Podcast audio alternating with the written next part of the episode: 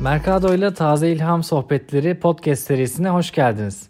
Yeni bölümümüzde yine çok ilgi çekici iki konu seçtik. Biri mimariden, biri sanattan ama bildiğiniz standart işler değil tamamen sıra dışı çalışmalar ikisi de. Anlatmak için çok heyecanlıyız. O yüzden sözü hemen Tuna'ya veriyorum. Evet Yağız senin de dediğin gibi çok keyifli ve sıra dışı iki konumuz var. Ben bugün İspanya'da ileri dönüşüm teknikleriyle inşa edilmiş olan bir restoran projesinden bahsedeceğim ilk olarak. Her ne kadar tasarımda geri dönüşüm üzerine konuşsak da geri dönüşümden daha çevreci uygulamalar da var. Bunların başında da ileri dönüşüm geliyor. Bu ileri dönüşüm geri dönüşüm kavramı son dönemin popüler konuları. Karıştırılan iki kavram aslında. O nedenle ufak bir açıklama yapmak istiyorum bu ikisi hakkında. Geri dönüşüm yani recycle dediğimiz atık maddelerin çeşitli işlemlerden geçirilerek ham madde olarak tekrar üretim sürecine katılmasına deniyor.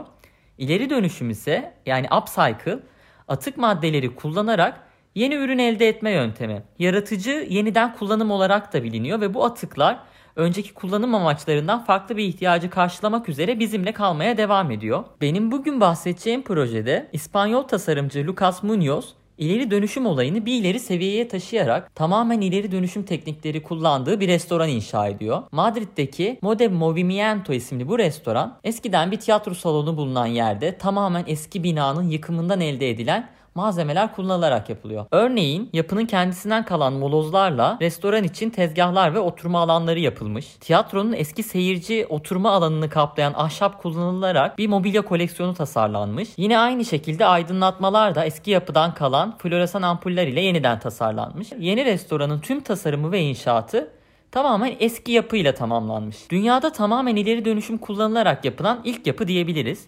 Aslında deneysel bir proje. Tasarımcısı Lucas Munoz, geri dönüşüm ve ileri dönüşüm üzerine çalışmalar yürüten ve bu konuda dünyada öncü kabul edilen bir isim. Bu projede onun için bir deney alanı. Projenin en zorlu yanı eski yapı yıkılırken normalde biliyorsunuz bir harfiyat süreci vardır. Ardından yeni yapının yapımına geçilir. Ancak burada harfiyat yapılmıyor çünkü bu eski yapıdan kalan değerlendirilebilecek ne varsa yeni yapıda değerlendirilmek üzere saklanıyor. E bu nedenle de ileri dönüşümde inşaat süreci de çok zorlu bir süreç. Bir yandan eski yapıdan gelen bu molozlar, betonlar yeni tasarımlara uygulanırken hepsinin de tabi kalitesini test etmek gerekiyor. Bunun için prototipler hazırlanıyor. Anlayacağınız şantiye alanının bir kısmı da ciddi bir laboratuvara ve atölyeye dönüşüyor. Zahmetli bir süreç ama sonucunda normal bir mimari dönüşüme oranla %70 daha az bir karbon ayak izi üretilmiş. Yani müthiş bir oran bu. E tabi restoranda ısıtmadan yağmur suyu toplanmasına kadar birçok ekolojik sistemde uygulanmış. Bunların detayına da e, linki tıklayarak ulaşabilirsiniz. Size bir link veriyoruz biliyorsunuz ki her hafta. O linkte detaylar var projelerin. E, her şeyin ötesinde de tasarım o kadar eğlenceli ve cool ki açıldığı günden bu yana Madrid'in en gözde lokasyonlarından birisi haline gelmiş. E, bir üretim için birçok şeyi tüketmek yerine eldekini değerlendirerek üretim yapmak bana kalırsa sadece Lucas Munoz'un değil geleceğin tasarım anlayışı olacak. Ne diyorsun Yağız? Ya bu proje zaten benim kişisel olarak da çok hoşuma gitti. Çok heyecan verdi bana. Ee, umarım herkes için de ilham verici olur.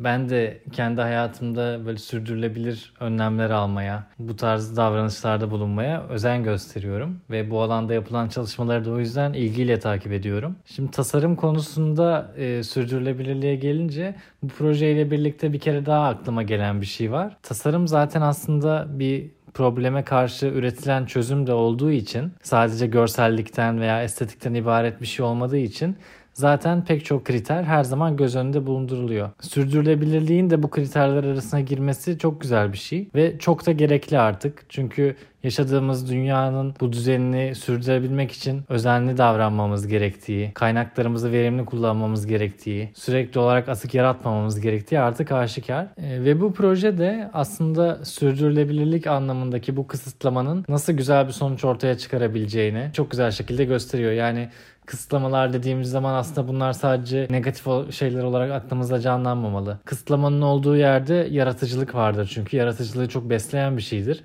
Ve bu yaratıcılığı ortaya çıkaran kısıtlamanın da aynı zamanda dünyanın geleceğine katkı sağlaması, düzenine, doğasına katkı sağlaması bence çok güzel bir gelişme.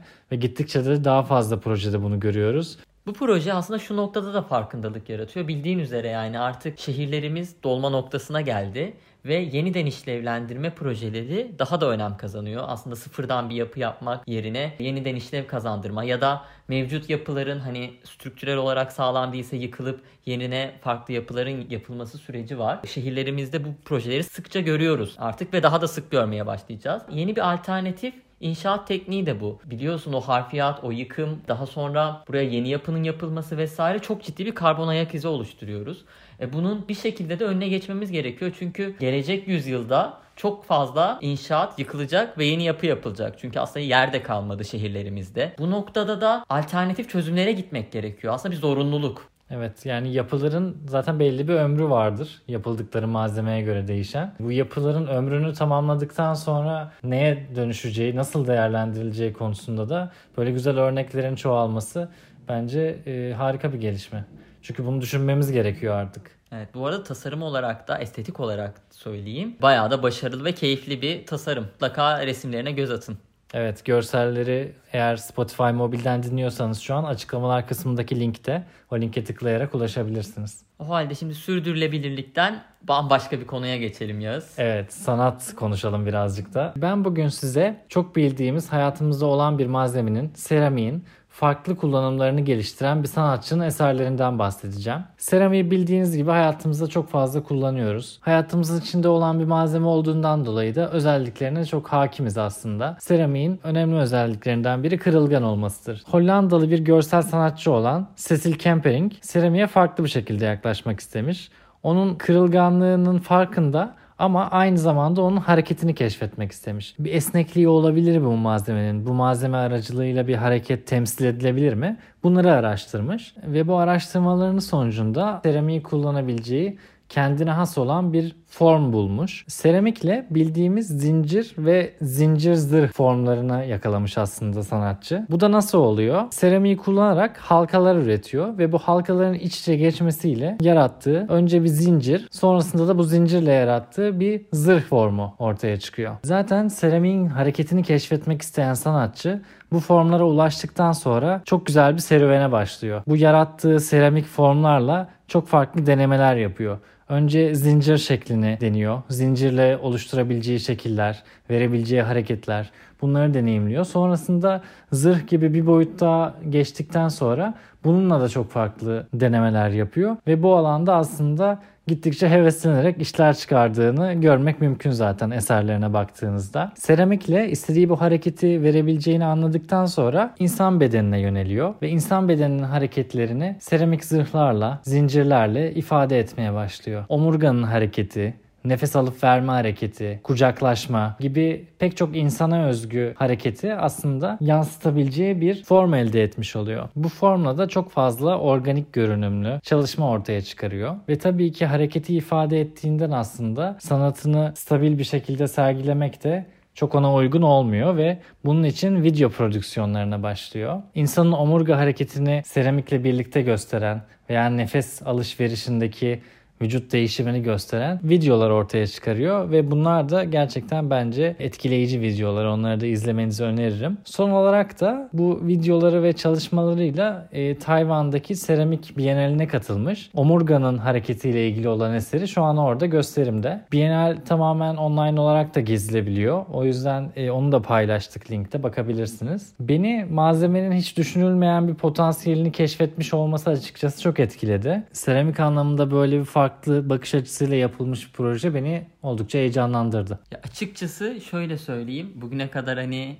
bu podcast serimizde anlatılmış en zor e, anlatması en zor konu olabilir Yağız gerçekten. Bir yanda seramik gibi çok analog olan bir sanat var, bir teknik var ve diğer yandan da aslında bir hareket var. Hareketi anlatmak da zordur. Bir de bunu sanatçı seramikle birleştirdiği için çok farklı bir çalışma, çok farklı bir proje. Ama anlatması zor. Mutlaka linkten de görselleri inceleyin. Seramik olayı aslında çok ilginç. Biliyorsunuz önce ham maddeyken yumuşak oluyor hamur halindeyken ve sonra hani çeşitli işlemlerle sertleşiyor ve kırılgan bir yapıya bürünüyor. Bu süreç düşünüldüğü zaman yumuşak bir malzemeden sert ve kırılgan bir malzeme elde edilmesi ve daha sonra da bu malzemeyi alternatif olarak bir hareketle eşlemek ve bunu insan bedeni üzerinden sunumlaştırmak, sergileştirmek çok ilginç. Sen deyince şimdi ben de fark ediyorum. Sanatçının yapmak istediği belki de seramiğin son haline gelmeden önce ilk baştaki esnek yumuşak hamur gibi halini geri döndürmek.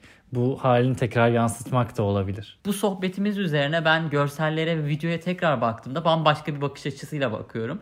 Bu da değişik oldu benim için bu podcast serisinde ilk kez bir proje hakkında farklı şeyler hissettim. Öncesi ve sonrası olacak benim için. Sanatsal anlamda bence o yüzden büyük bir değeri var çok fazla şey düşündürdü ve hissettirdi ve devam da ediyor düşündürüp hissettirmeye. O halde biz bu bölümün sonuna düşünerek ve yeni şeyler hissederek geldik. Umarız projeler sizi de heyecanlandırmıştır ve ilham vermiştir. Detaylarına linkten ulaşabileceğinizi biliyorsunuz açıklamalar kısmındaki. Bir sonraki bölümde görüşmek üzere. Hoşçakalın. Görüşmek üzere.